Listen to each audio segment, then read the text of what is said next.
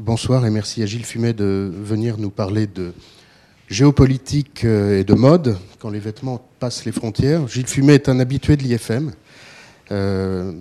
notamment parce qu'il travaille sur la géographie de l'alimentation. Il est géographe, il est prof à Paris-Sorbonne, c'est-à-dire Paris 4 il est également prof euh, euh, et chercheur à l'Institut des sciences de la communication du CNRS, où vous dirigez l'atelier alimentation, risque et santé, le pôle alimentation, risque et santé.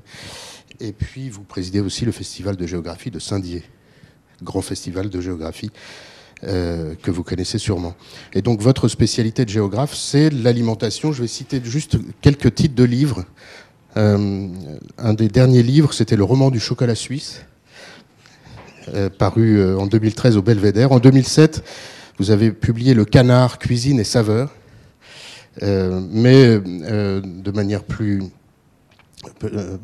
moins directement cuisinier. Je, citerai aussi une géopolitique de l'alimentation en 2012, ou bien manger local, manger global, l'alimentation géographique en 2010 aux éditions du CNRS. Et puis vous avez collaboré à des publications de l'IFM, notamment un livre collectif sur les esthétiques du quotidien en Chine, avec un chapitre sur l'alimentation et la cuisine chinoise. Et puis vous êtes venu parler ici il y a quelques mois du vin jaune, du vin de l'Arbois, un produit de luxe euh, extrêmement spécifique. Mais je ne vais pas être plus long, je vous donne la parole. Merci beaucoup. Voilà, merci, merci monsieur. En fait, euh, je vais peut-être euh, pas corriger, mais compléter ce portrait parce que vous avez l'impression d'avoir quelqu'un qui n'est pas du tout euh, prêt à parler sur les vêtements. En, fait, ma spécialité, c'est ce qu'on appelle géographie culturelle. Alors, géographie culturelle, c'est une géographie qui consiste à prendre en compte tous les aspects culturels dans l'analyse des position dans l'espace.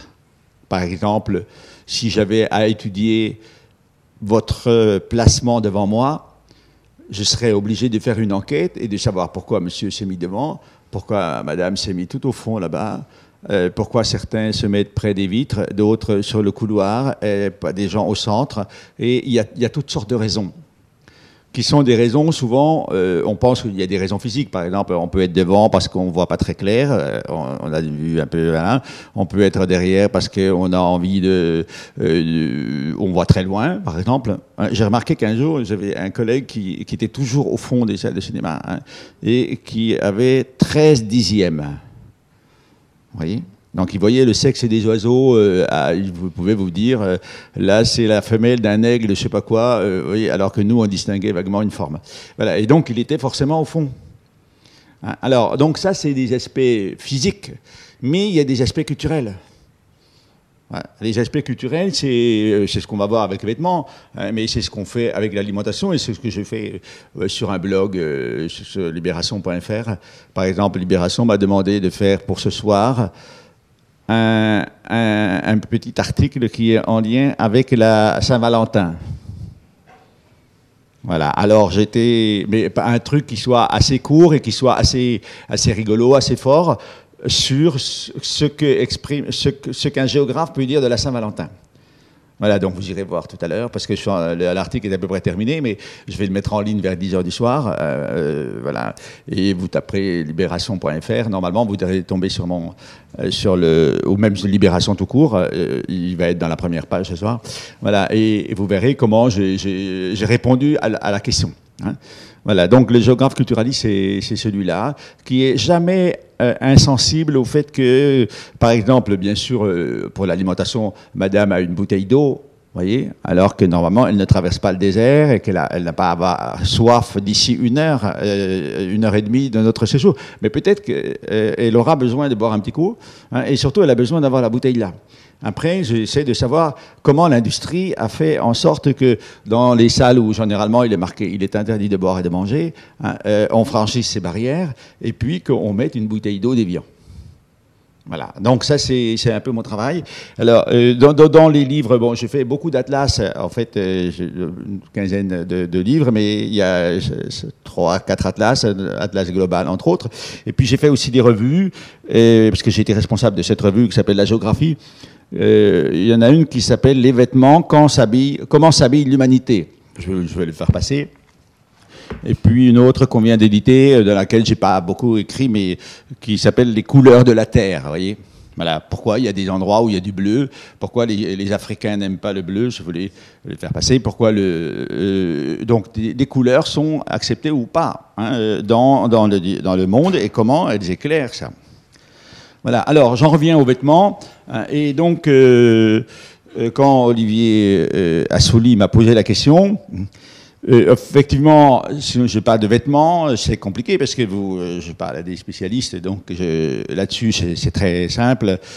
Le vêtement, c'est la couleur, c'est les textures, c'est la matière, c'est le port du vêtement. Et, donc c'est beaucoup de choses. Moi, je vais surtout vous montrer des cartes et des, photos pour vous faire réfléchir, pour que nous réfléchissions ensemble sur euh, euh, ce, voilà, ce qui a circulé et qui a fait que nous sommes habillés comme nous le sommes ce soir. Voilà, et comment ça franchit les frontières. Donc, je vais vous dire, je vais vous donner un certain nombre de pistes, hein, et puis nous passerons le micro tout à l'heure pour euh, un éventuel débat et peut-être un jour un article quelque part un peu, un peu sérieux sur euh, justement la manière avec laquelle, euh, à un moment donné, on s'est beaucoup habillé avec les t-shirts, avec les, jeans, et puis moins maintenant.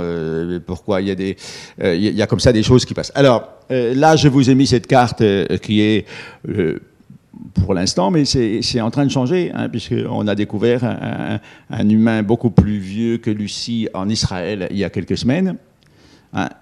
donc une carte qui montre en quelque sorte que dès lors que euh, les humains euh, se sont déplacés pour plein de raisons, hein, euh, parce qu'on, mais on ne sait pas, on vraiment lesquelles. Qu'est-ce qui a poussé les hommes à partir comme ça devant eux? Hein, euh, probablement le fait qu'ils étaient bipèdes et qu'ils avaient des yeux devant, euh, voilà, qui les guidaient comme ça. si nous avions été des vaches, en voyant plutôt sur le côté, peut-être que nous serions restés un peu au même endroit. Il y a plein de raisons, mais on ne sait pas exactement pourquoi finalement nous allons, nous, allons devant. Bien sûr que nous ne pouvons pas aller derrière parce que, euh, voilà.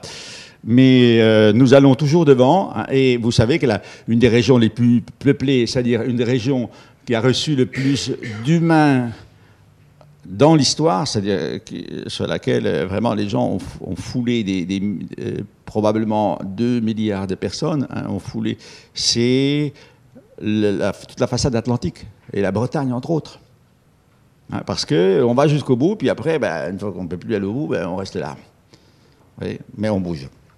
Hein. Alors, ce que je voulais montrer, ce que je suggérais par cette carte, c'est que Évidemment, lorsque l'homme avance, il est confronté à des, à des climats, des milieux qui sont différents, qui vont le pousser à s'habiller différemment. Hein, c'est un petit peu ça. C'est ce que nous faisons, nous, dans, nos, dans notre air tempéré, lorsque, à certains moments, nous, nous changeons d'habit en fonction de, de, ce que euh, la météo nous, nous indique sur notre téléphone.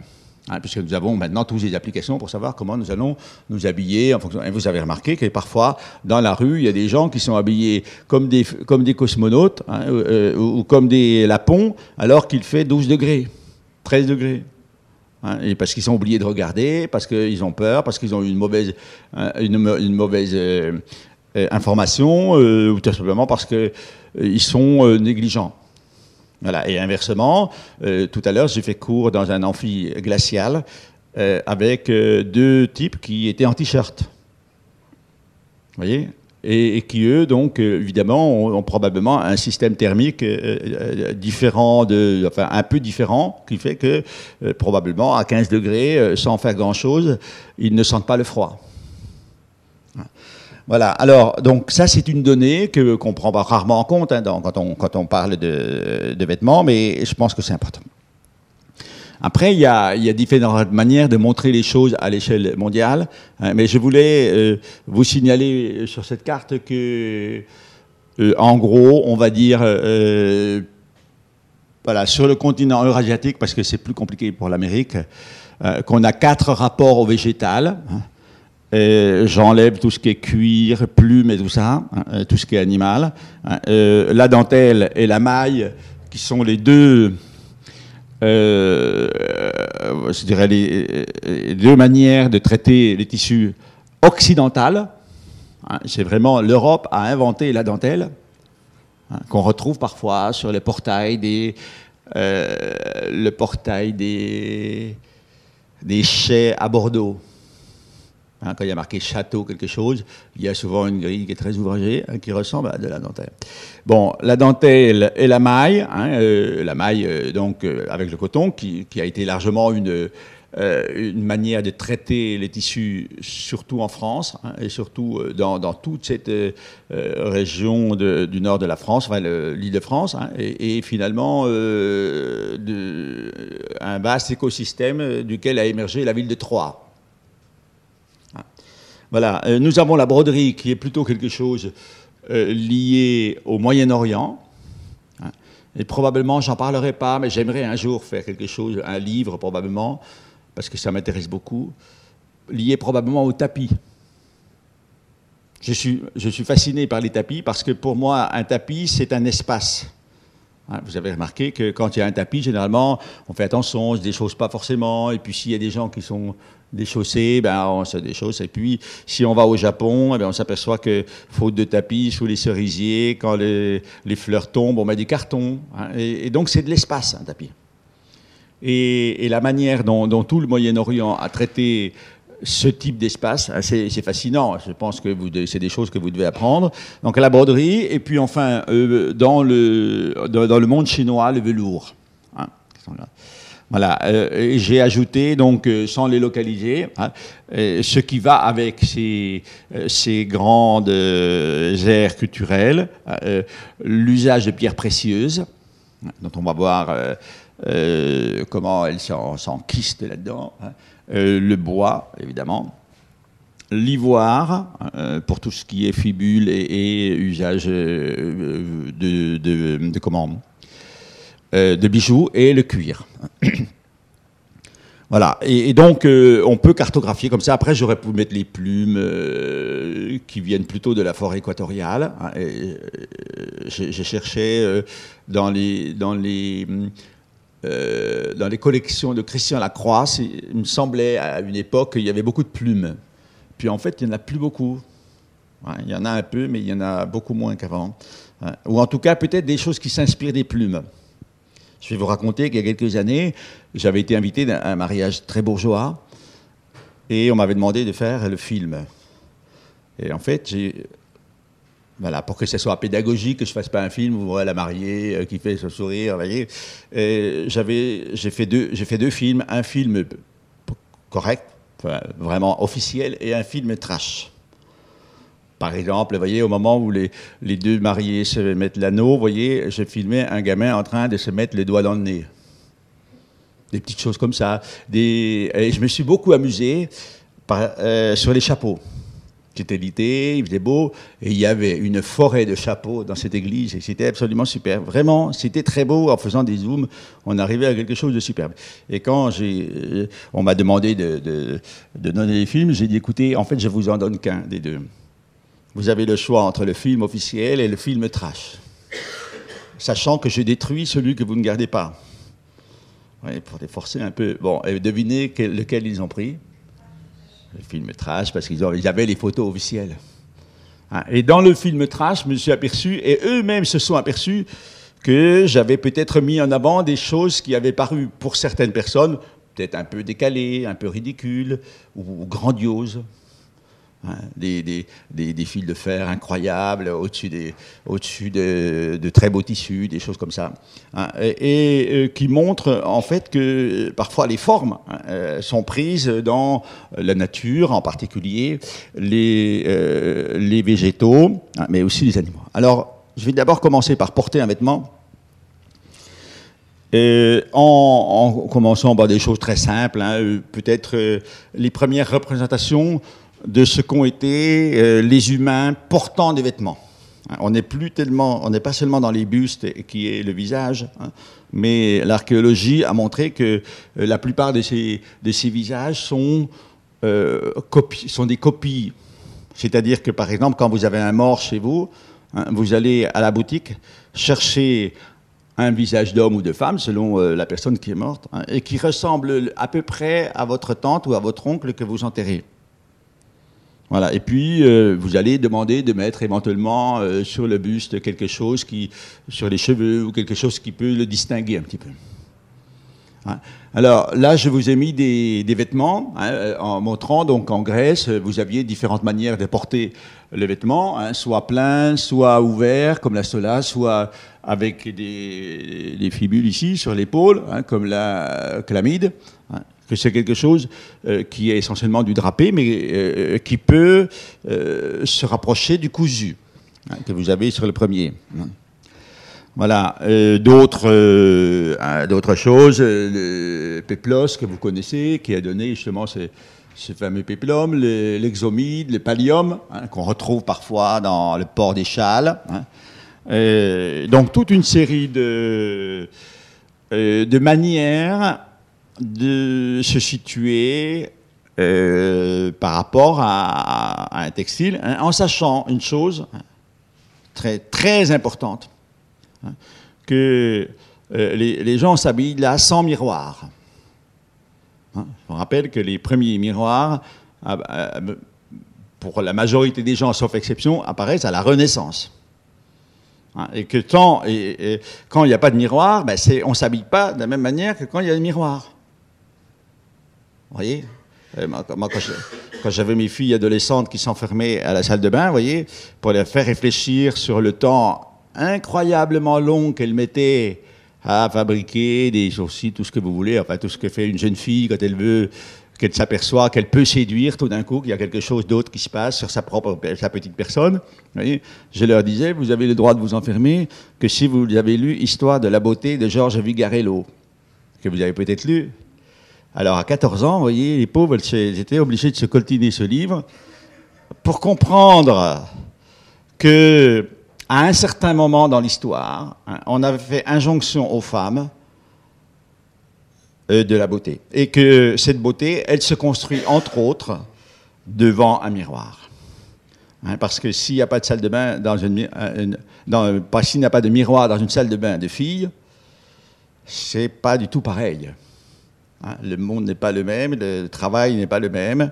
Hein, et donc c'est très important de voir que euh, jusqu'au Moyen Âge, hein, au-delà, euh, euh, la toilette ne peut pas être quelque chose d'individuel parce que vous êtes obligé d'avoir quelqu'un qui va vous renvoyer votre, votre image. Voilà. Et, donc, ce qui va avec, évidemment, tous ces vêtements, ce sont les bijoux, les coiffures. Hein, J'en ai dit un mot. Hein. Euh, les bijoux, vous voyez, j'ai fait allusion à la mosaïque. Hein. Euh, je vais y revenir. Euh, ce qu'on met à l'oreille. À un jour, j'avais emmené des, étudiantes voir la jeune fille à la perle de Vermeer, à La Haye, dans ce très beau musée de La Haye voyez, et elles ont découvert, on a fait tout un travail, que, en fait, elles mettaient des perles. Certaines d'entre elles avaient des perles. Elles n'avaient jamais réfléchi aux raisons pour lesquelles elles mettaient des perles. Je pourrais d'ailleurs vous tendre le micro et que vous me répondiez, peut-être, vous me le direz tout à l'heure. Hein. Mais en fait, elles ont découvert que, en fait, les perles, ce sont des, des objets qui vont attirer la lumière sur elles, hein, puisque c'est s'il y a un système de focale qui va faire que là, tout d'un coup, ça brille, surtout si c'est du cristal. Hein. Et en attirant la lumière sur la perle, eh bien, on, on s'offre au regard de celui qui regarde la perle. Et donc, on attire le regard sur soi. Hein, voilà. Donc, les coiffures, bien sûr. Hein, les, coiffures, c'est quelque chose, évidemment, euh, de, très important, euh, qui complète en quelque sorte cet, cet habitat. Alors, euh, dans le euh, porter un vêtement, évidemment, je voudrais insister avec vous sur le fait que il y a évidemment différentes manières, que globalement, c'est toujours une pièce de tissu que l'on met sur soi, mais que euh, en islam, dans le monde chinois, hein, il y a toujours des, des vêtements plutôt longs hein, et des manières qui sont codifiées quand même.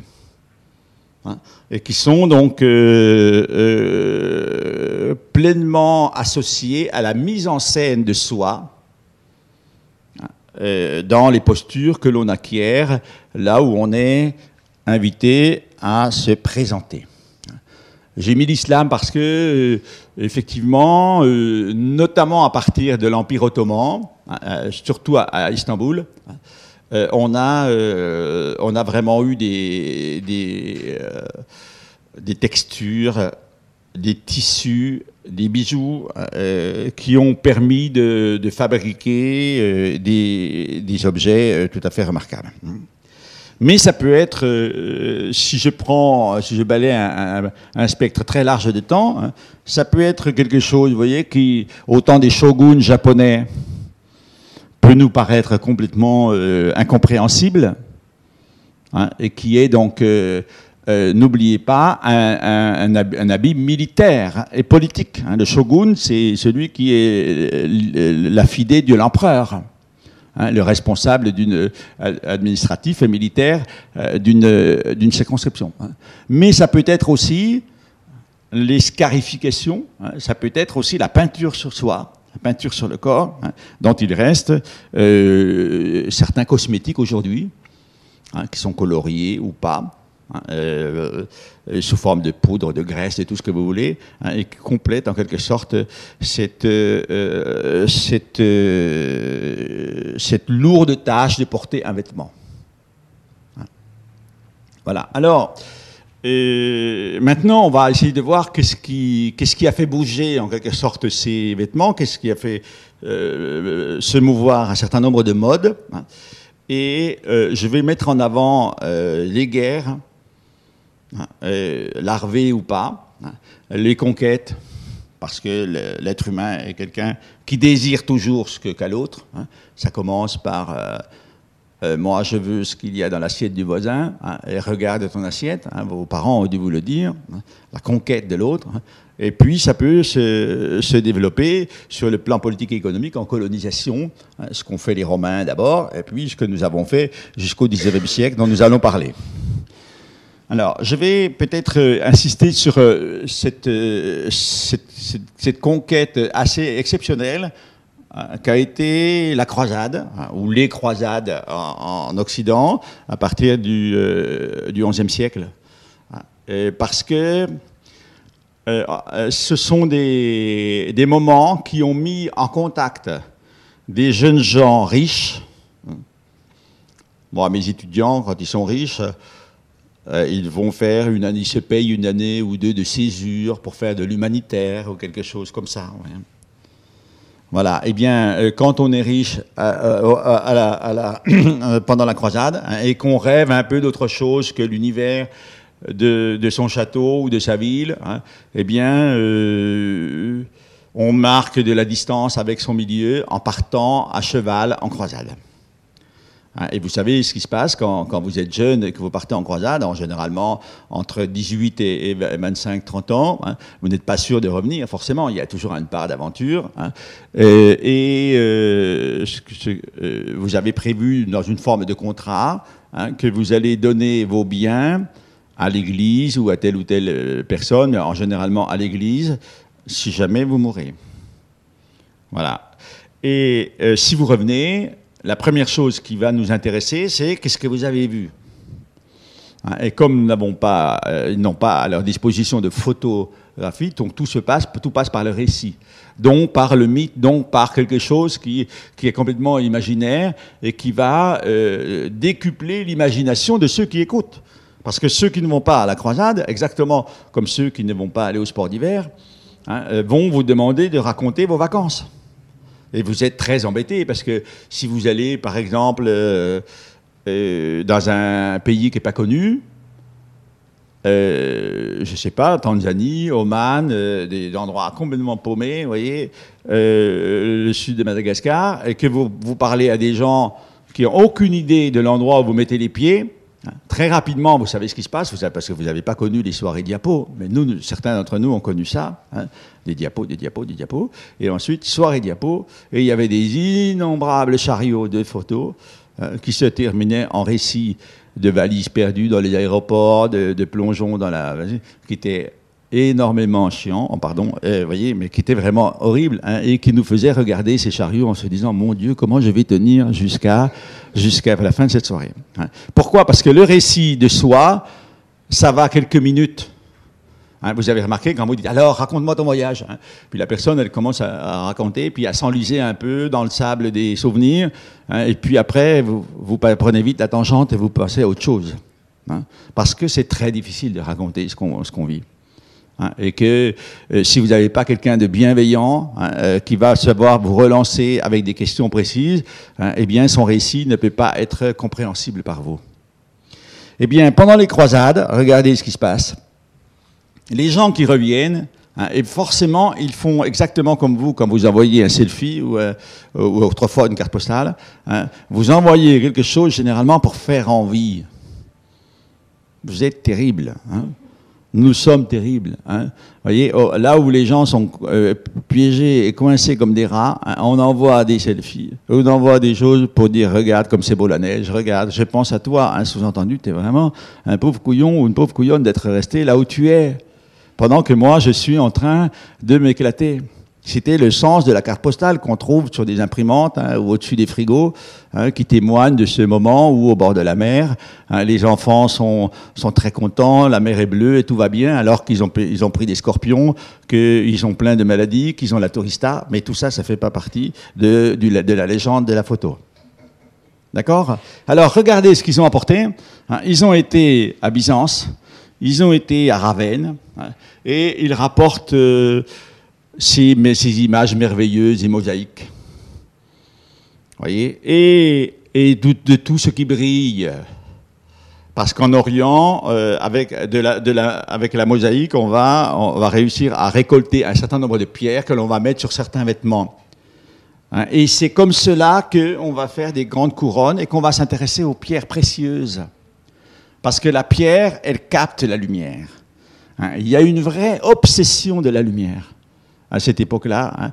Euh, nous sommes euh, au Moyen Âge. Hein. Le Moyen Âge, c'est vrai que c'est une grande période, mais c'est également vrai aussi que c'est une période où il y a beaucoup de, maladies, beaucoup de choses qui vous, qui vous tombent dessus. Et, donc euh, la lumière, c'est fascinant. Comme, regardez comment nous avons été heureux hier d'avoir le soleil Hein, de voir le soleil revenir. Alors, ça, tous ces gens qui avaient été en croisade, hein, lorsqu'ils reviennent hein, et qu'ils écoutent l'abbé Sugère, qui est euh, l'abbé de Saint-Denis, qui était un type, un mystique, qui dit Mais toutes ces églises qui sont sombres, comme des ratières, nous allons en faire quelque chose de différent. C'était un mystique, il, il, rêvait, il était complètement orienté vers le, hein, il disait mais ces églises il faut les soulever là et il faut les inonder de lumière et grâce aux croisés hein, eh bien euh, on met en place toute cette grande euh, euh, industrie du vitrail hein, et on prend des prétextes qui sont de donner à la femme qui est la grande vénérée du Moyen Âge, qui est la Vierge Hein, qui porte le nom de, je crois, 70 cathédrales en France, Notre-Dame.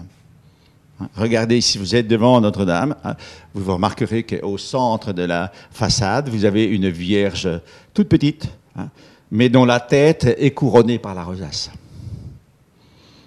Et, et donc, à l'extérieur, vous avez la dentelle de pierre, et à l'intérieur, vous avez la dentelle de lumière. Hein. Le vitrail, c'est ce qui va transformer la lumière naturelle en lumière spirituelle. Hein, et qui va donc euh, habiller l'homme de lumière. Hein. Voyez, et toutes les scènes que vous allez raconter sur ces vitraux, évidemment, vont donner aux gens le désir de porter de la couleur. D'accord hein, Et puis donc euh, ces rosaces hein, euh, qui sont souvent calées sur des choses très, très complexes comme par exemple les signes du zodiaque.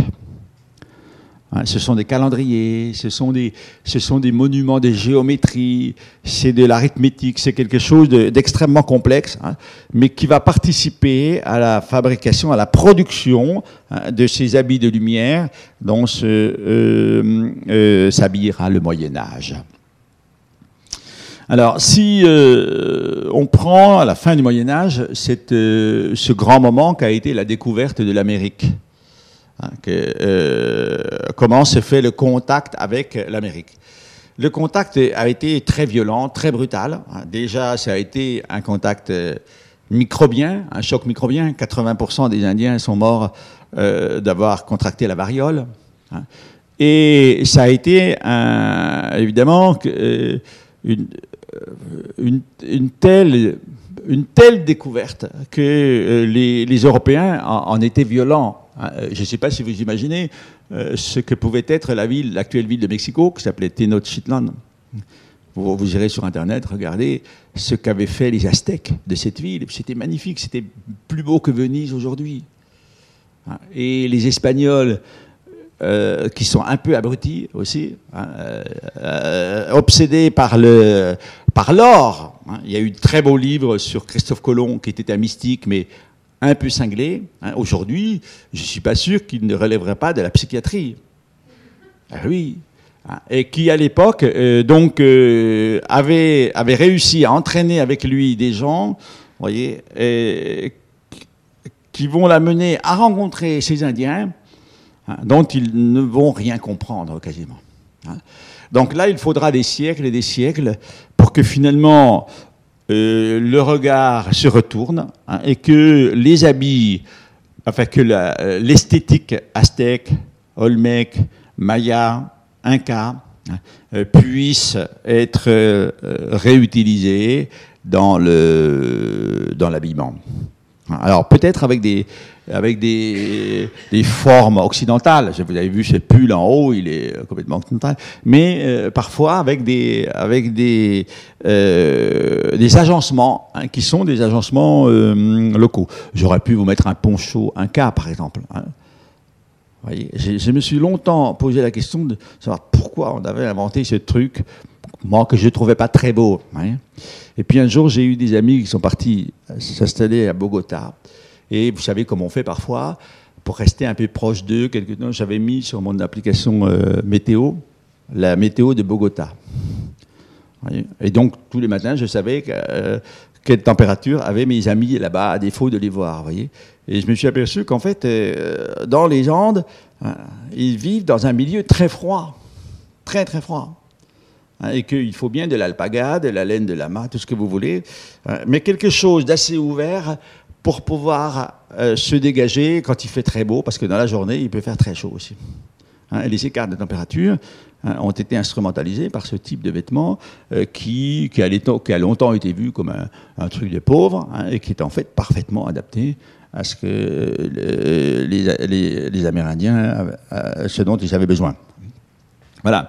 Alors, euh, je vous ai euh, fait une petite allusion à la forêt, hein, parce que dans la forêt euh, amazonienne, il y a une telle profusion de couleurs que forcément les couleurs arrivent sur les vêtements. Hein, et puis surtout, grâce à la faune, et en particulier les oiseaux, la faune aviaire, hein, on a là des, des modèles hein, qui vont permettre de fabriquer des, euh, des vêtements avec des, des, références qui sont absolument inconnues en Europe, hein, mais dont certaines ont peut-être, ça je vous le mets à votre euh, jugement, hein, euh, peut-être venu jusqu'à nous. Est-ce que dans ce défilé de mode, la, coiffure de, de, la jeune femme requiert de quelque chose qui serait du plumage à la forêt, je ne sais pas.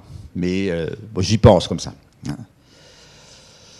Voilà, mais ça peut être aussi des choses complètement curieuses. Hein. Vous savez que donc il y a eu un, miracle à Guadeloupe, hein, au, nord de Mexico, hein, où une vierge apparaît euh, sur un tissu à, des analphabètes, et elle apparaît euh, de cette manière. En tout cas, c'est comme ça qu'on l'a on représentée, et que ce, cette mandorle, cette amande au milieu, duquel, au milieu de laquelle apparaît cette euh, cette Vierge avec ce manteau bleu qui est un manteau royal. Hein, la Vierge, c'est une reine. Hein, donc elle a le manteau des rois de France. Hein, euh, toutes ces couleurs sont liées. et peut-être à l'origine aussi de ce genre de, choses que l'on voit euh, dans les défilés à certaines époques de l'année ou dans certaines capitales. je, crois que j'ai pris cette photo, cette photo dans un musée brésilien, je crois. Voilà, mais parfois, hein, donc ça circule, vous avez compris tout ça, mais parfois, on ne sait pas euh, comment certains grands mouvements n'ont pas forcément donné grand-chose en, termes de transfert de, de mode, de textile. Euh, je pense par exemple à, cette traite euh, des, esclaves, hein, qui a touché quand même 11 millions de personnes. Alors, vous allez me dire, ce sont des gens qui étaient pauvres, capturés, qui n'avaient rien à emmener, euh, forcément, ce n'était pas dans des conditions traditionnelles de voyage. Hein. néanmoins, donc, ce qui est resté, c'est très curieux, hein, c'est peut-être moins les habits, parce que précisément, euh, il faut, à ce moment-là, on s'en rend compte, tout un appareillage technique pour pouvoir emmener des habits. Il faut des dessins, il faut des choses comme ça. Mais ils ont emmené ce qu'ils avaient euh, au plus profond d'eux-mêmes, c'est-à-dire la musique. Hein? le rock, le jazz, hein? le rythme. Hein? C'est peut-être la seule chose qu'ils ont pu transmettre à l'Amérique qui en a fait ce que vous savez.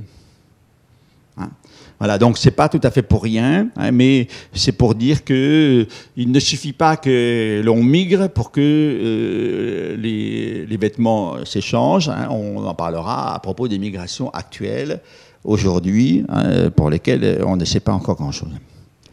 Voilà, bien sûr, il y a les grandes migrations européennes, coloniales, on va dire, du 19e siècle, euh, au cours de laquelle donc l'Europe, qui est pleine comme un œuf, et qui a sa, sa population qui s'accroît à peu près à la vitesse de celle de l'Afrique aujourd'hui, hein, euh, qui, euh, qui se répand sur tous les continents et qui va euh, d'abord être stupéfaite de découvrir euh, des populations qui ont un rapport aux vêtements complètement différent, hein, euh, sous une forme très méprisante, comme vous le voyez ici. Hein. et puis finalement, euh, des systèmes d'adoption hein, d'un certain nombre de codes, qui peuvent être des codes très bourgeois, pas, pas forcément, qui peuvent être dans des modes un, peu décalés, voyez, comme cette jeunesse japonaise aujourd'hui, qui est celle d'un collège. vous savez qu'il y, y, a beaucoup de, de, de comment euh, euh, d'uniforme hein, au collège. Voilà. Et donc, euh, on a pris cet uniforme européen. Hein. Voilà, jusqu'à jusqu'à voir des, des, responsables africains, des dirigeants africains aimant s'habiller à l'européenne. Hein. mais on va voir que c'est quelque chose qui, qui, va évoluer beaucoup.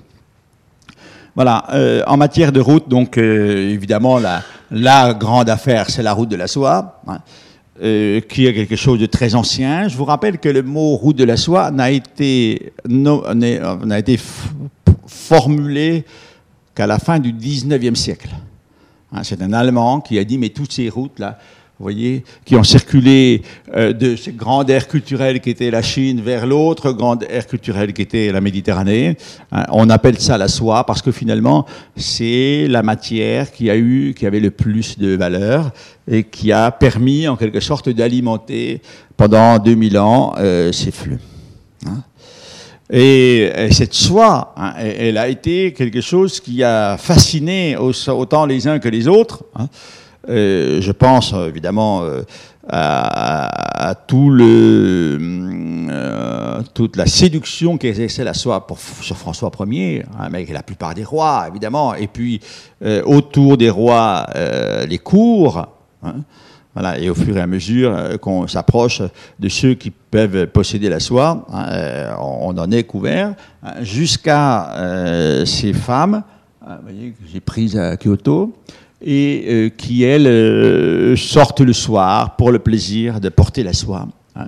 Euh, quand on a fait des enquêtes pour leur demander qu'est-ce que vous faites dans la rue avec des habits aussi peu commodes, hein, en gros, elles, m'ont répondu on vous emmerde. Hein, voilà, après, on a traduit, on dit non, mais c'est parce qu'on aime beaucoup nos habits et puis qu'on sort comme ça pour profiter de l'air, comme vous faites vous avec vos pastis ou vos machins. Vous voyez, vous sortez aussi.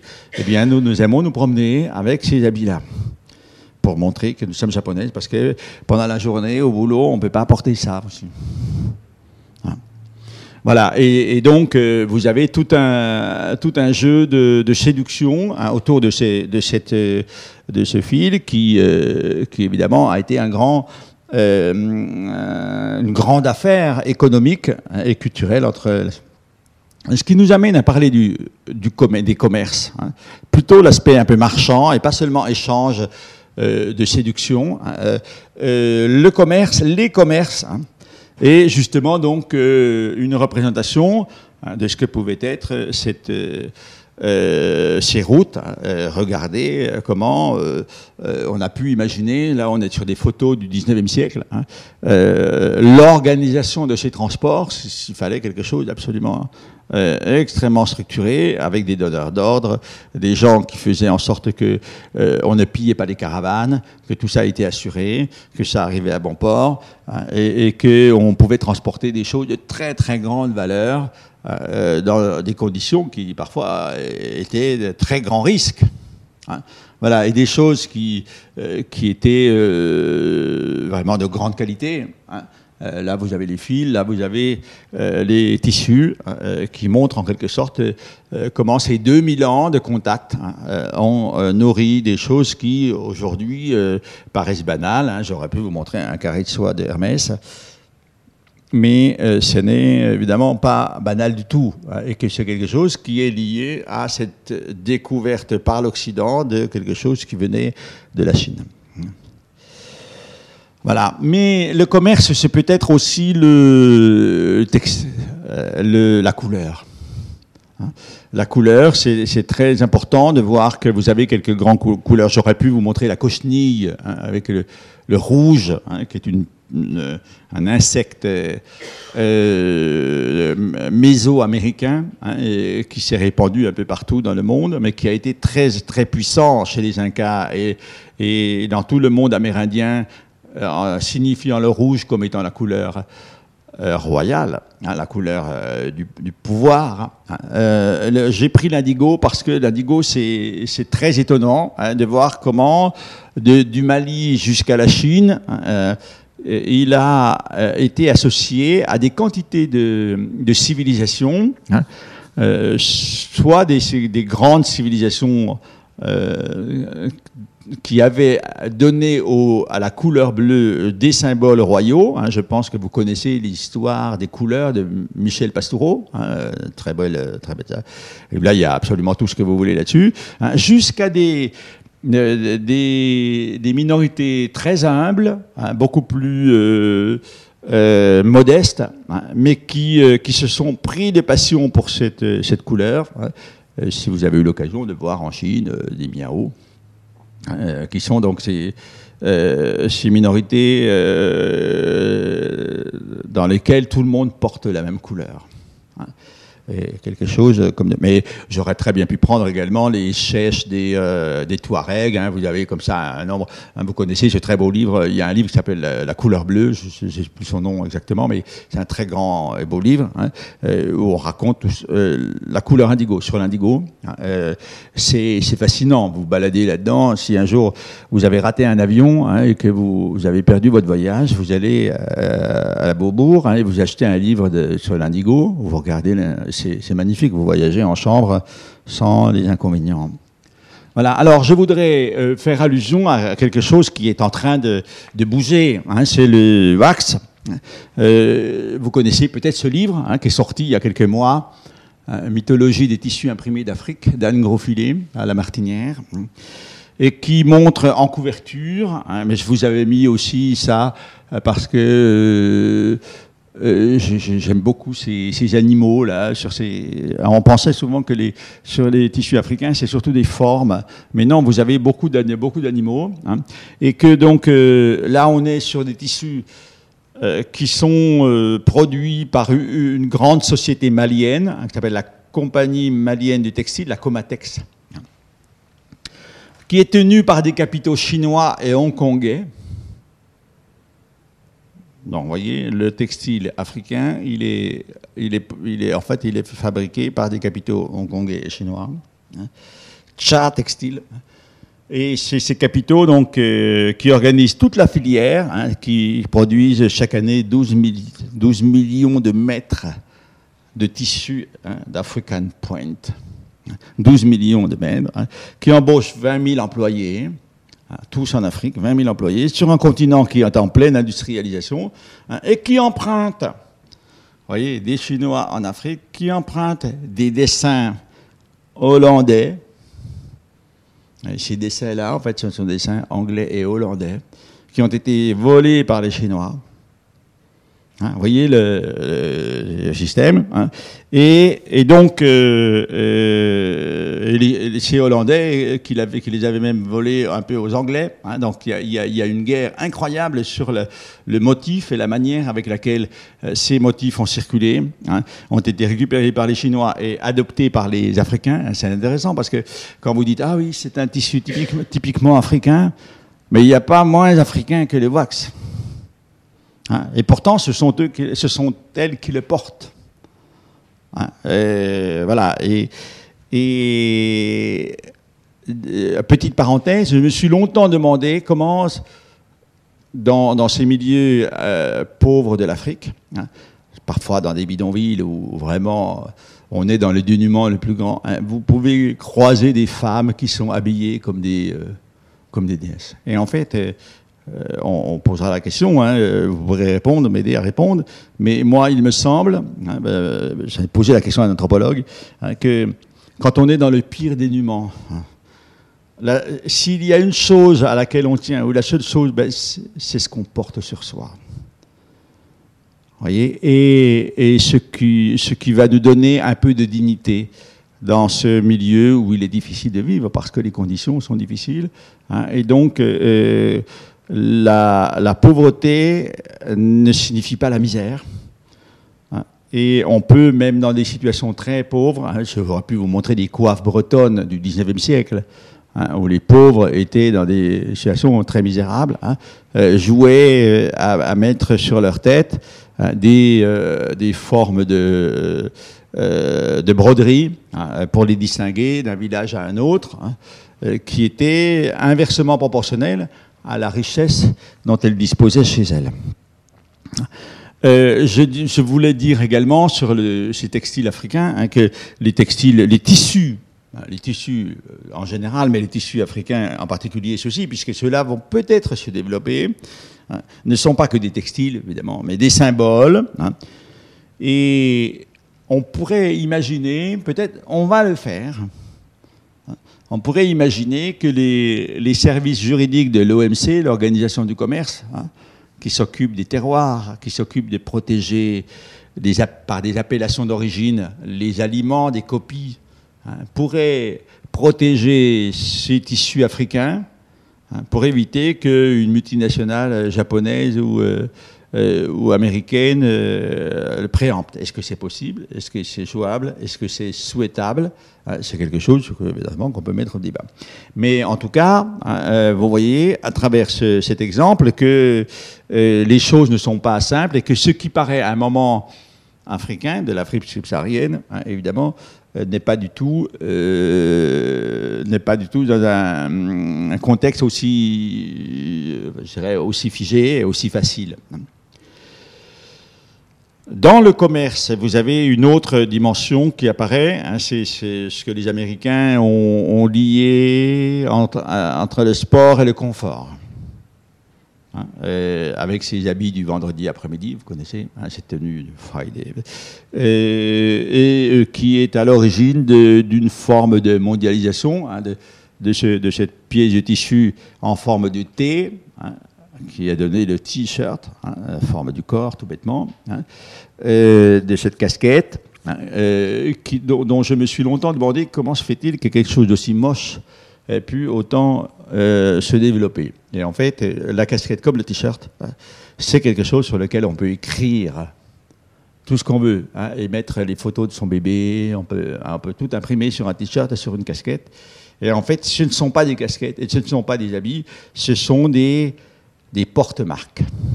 Hein, vous avez remarqué que les, euh, sportifs, les sportifs africains hein, sont, euh, sont des porte-marques. Hein, voilà. Et euh, tout, ce que vous avez sur vous qui vient des États-Unis et, dont vous acceptez que je sois américain, c'est la marque de quelque chose.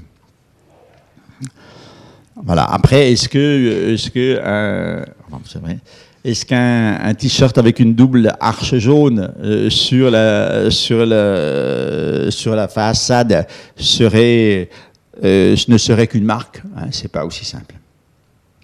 Alors les résistances, hein, parce qu'évidemment, l'exercice de la liberté humaine est tel que euh, tout le monde ne saurait accepter tout et n'importe quoi. Hein. Je, suis très frappé de voir qu'aujourd'hui, les dirigeants africains, mais comme les dirigeants latino-américains, hein, ont progressivement abandonné le, le costume international de l'ONU. Voyez? Et euh, donc c'est assez frappant aujourd'hui de voir qu'il y a une forme de euh, militantisme national hein, qui passe par l'habit du chef hein, et, l'habit euh, de l'homme politique qui représente sa nation.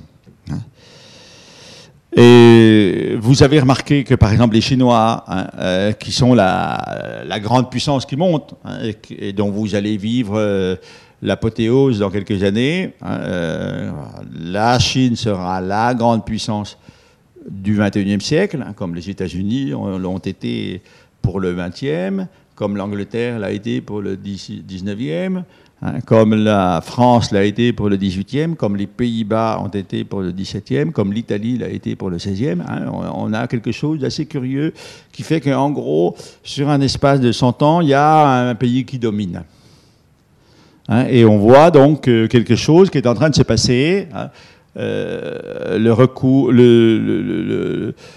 recours au, col Mao. Hein, vous avez remarqué qu'à à, sa, nomination, euh, le président chinois euh, portait un, col Mao, ce qu'on appelle un col Mao. Hein, mais que là, euh, à l'occasion d'un rendez-vous à l'étranger, hein, il s'habille en occidental, mais il demande à sa femme de porter les couleurs de la Chine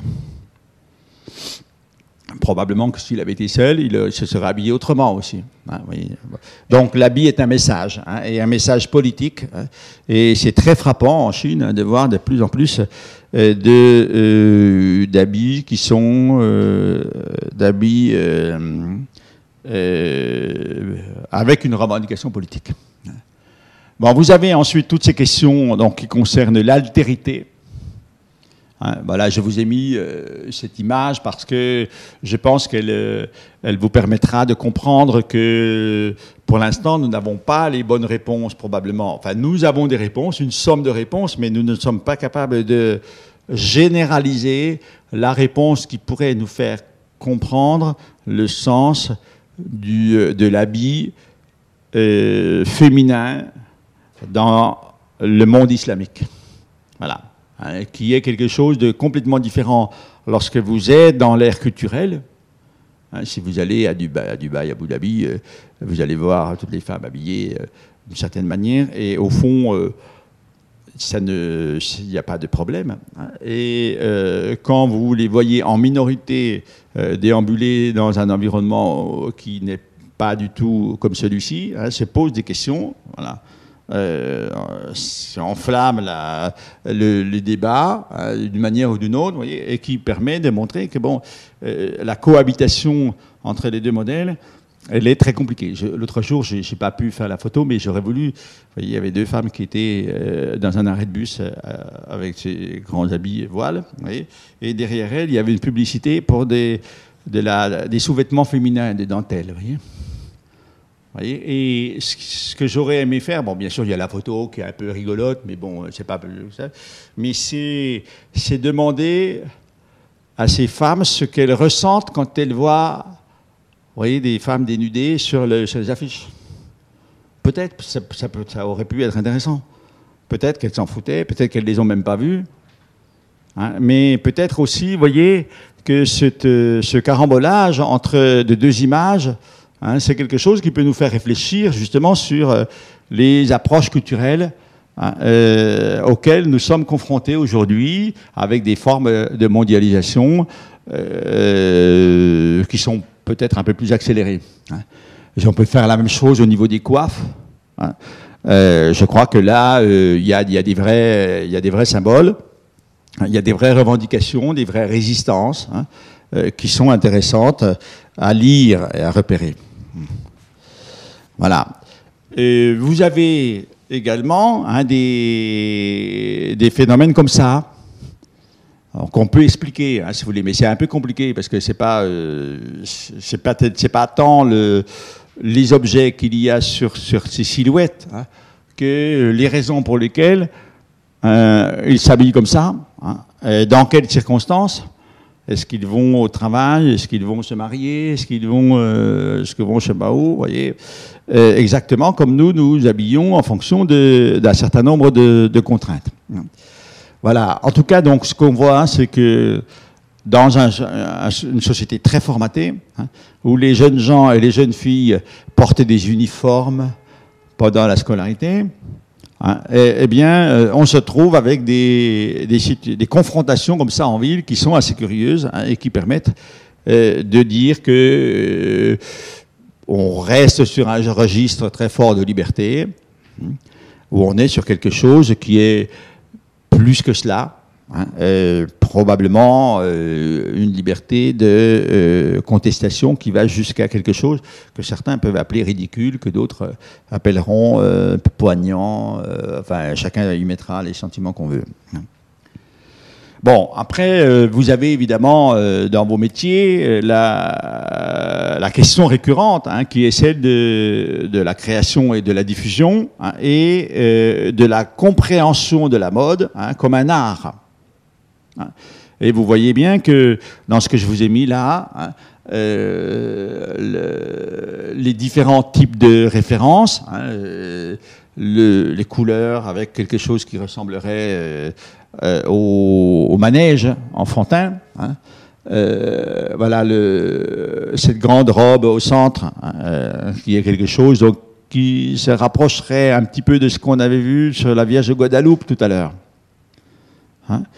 Voilà. Et puis cette silhouette avec ses, ses, ses, matières, hein, ses formes très particulières, voilà, euh, qui nous renvoie à une autre dimension, hein, euh, peut-être plus exacerbée dès lors qu'on est dans des défilés où précisément il faut se démarquer, il faut euh, aller le plus loin possible dans ce que ce qu'inspire la création artistique. Hein.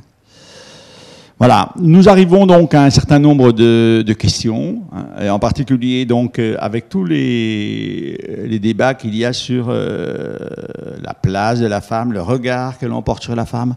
Hein, euh, je pense qu'en ce moment, mesdemoiselles, les plus jeunes parmi vous, hein, se rappelleront de ces années au cours desquelles on a quand même le sentiment qu'il y a des choses qui sont en train de changer.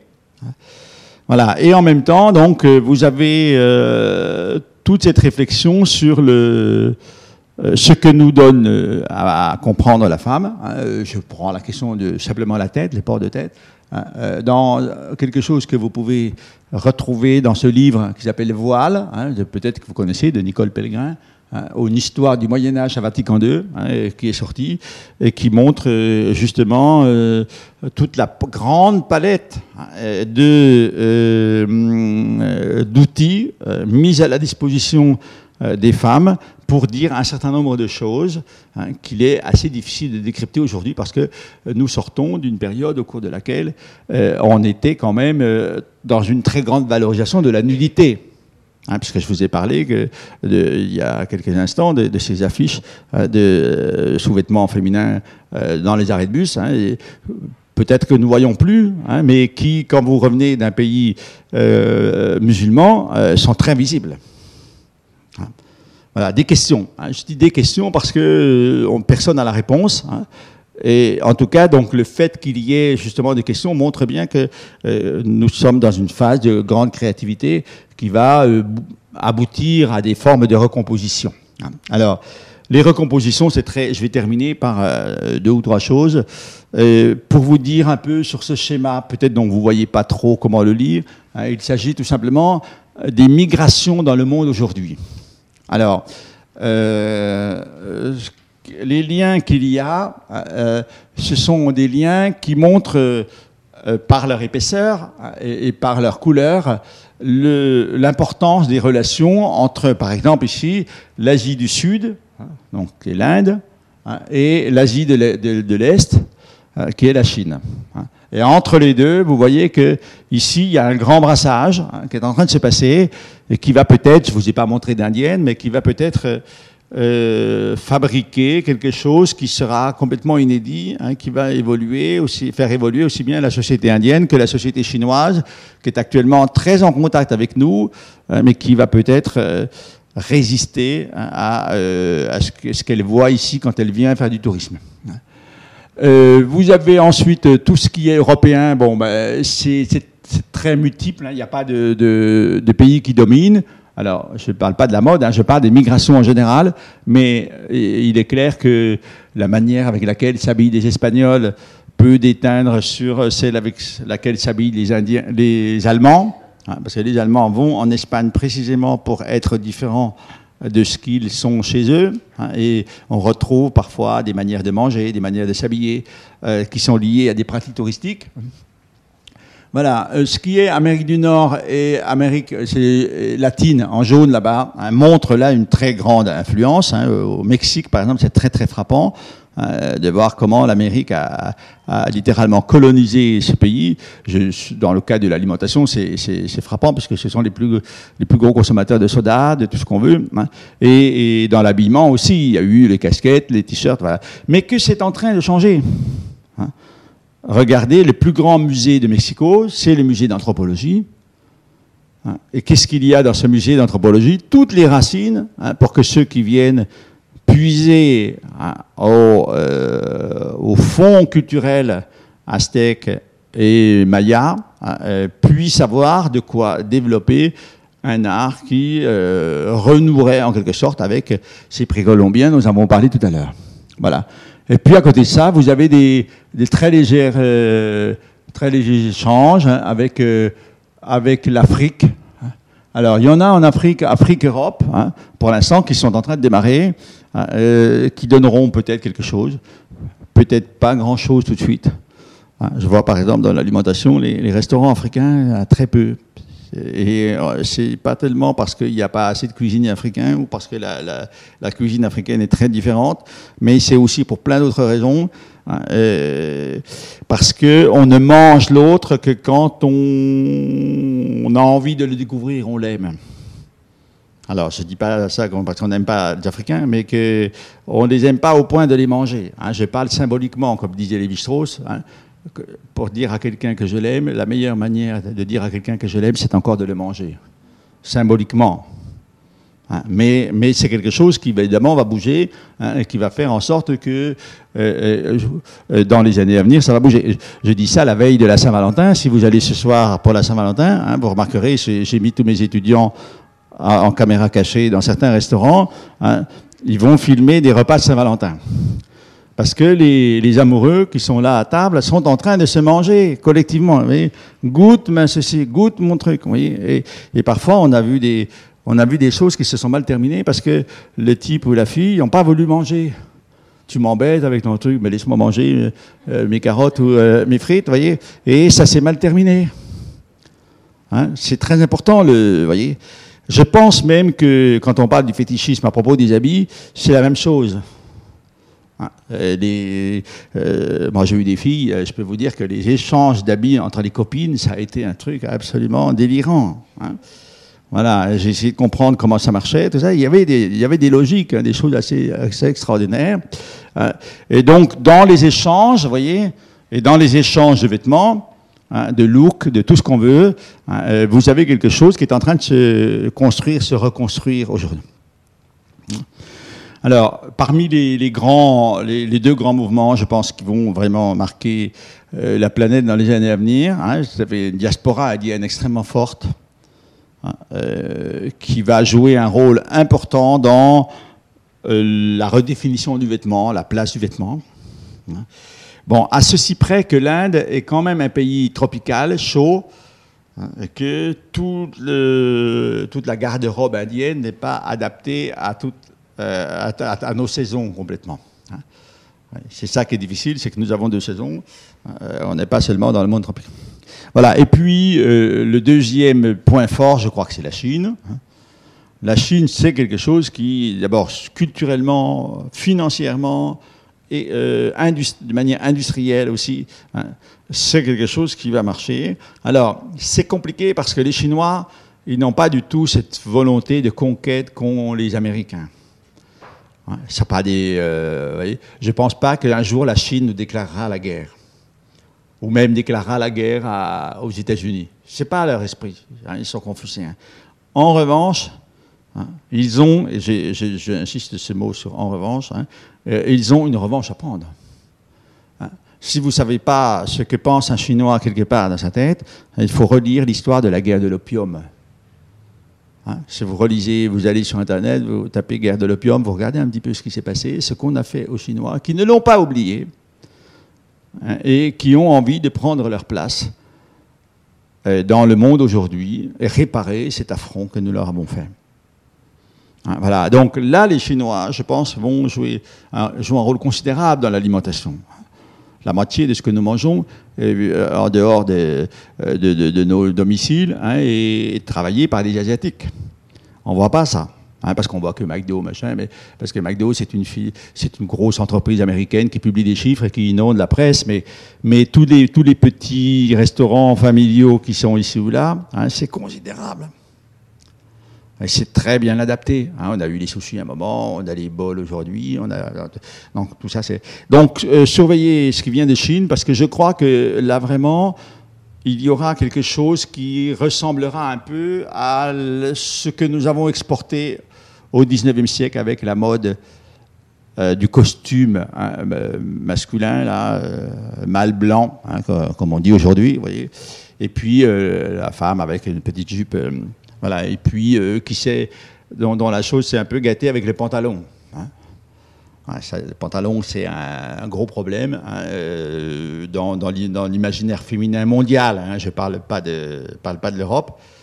c'est quelque chose qui, est en régression. Et autour de vous, vous pouvez interroger des personnes un peu âgées, par exemple, qui ont 70, 80 ans, hein, certaines qui n'ont jamais voulu mettre les pantalons, alors que les autres, euh, un petit peu plus jeunes, euh, disent je mets ça parce que c'est pratique. Hein, j'entends ça, voyez, souvent, c'est pratique un pantalon. Alors, c'est pourquoi c'est si pratique Pourquoi euh, tout le monde ne le met pas hein, Parce que c'est pas que ça. Voilà. Donc, sur les vêtements, soyons attentifs hein, à cette liberté évidemment exceptionnelle qui existe, mais également à ce qui nous vient de manière spontanée, par des migrations contrôlées ou pas, hein, mais aussi par des, des échanges culturels qui peuvent passer par euh, les marchandises de base. Hein, euh, euh, n'oublions pas que 80% des vêtements que nous avons ce soir viennent de Chine, hein, ont été produits en Chine. Voilà, sur des modèles évidemment des patrons occidentaux, hein, mais sur quelque chose qui est quand même très marqué par la Chine. Donc là, il y a une puissance industrielle qui, va changer quelque chose et qui mériterait que, après l'épisode de la route de la soie très François Ier, on passe à quelque chose un peu différent. Voilà, je voudrais maintenant euh, terminer hein, en, vous ouvrant en quelque sorte l'univers de, cette mode euh, sur le fait que ce qui circule, ce sont des textes, des textiles, ce sont des, des, ports, hein, des ports de PORTS, hein, parce que porter quelque chose. Hein. Surtout, on voit ça l'été. Hein. On voit beaucoup ça l'été, surtout chez les femmes, parce que vous avez eu une inventivité, un désir de, porter des choses qui sont, vraiment très, beaucoup, plus, euh, beaucoup plus développées que chez les hommes. Hein. Euh, avec cet environnement que sont les bijoux, et, tout ce qui va avec pour euh, attirer le regard des, autres sur vous. je pourrais même mettre les parfums aussi là-dedans. Le métro, le matin, c'est un régal. Hein. Le soir, c'est horrible. Hein. Les gens sont agressifs, fatigués hein, et sentent mauvais, surtout les jours de pluie, alors que le matin, il y a un truc absolument incroyable. Ça se balade comme ça. parfois, c'est pas toujours très. Et puis les mélanges sont pas toujours formidables, mais les ascenseurs aussi. Ceux d'entre vous qui prennent des ascenseurs dans les c'est assez frappant. Hein.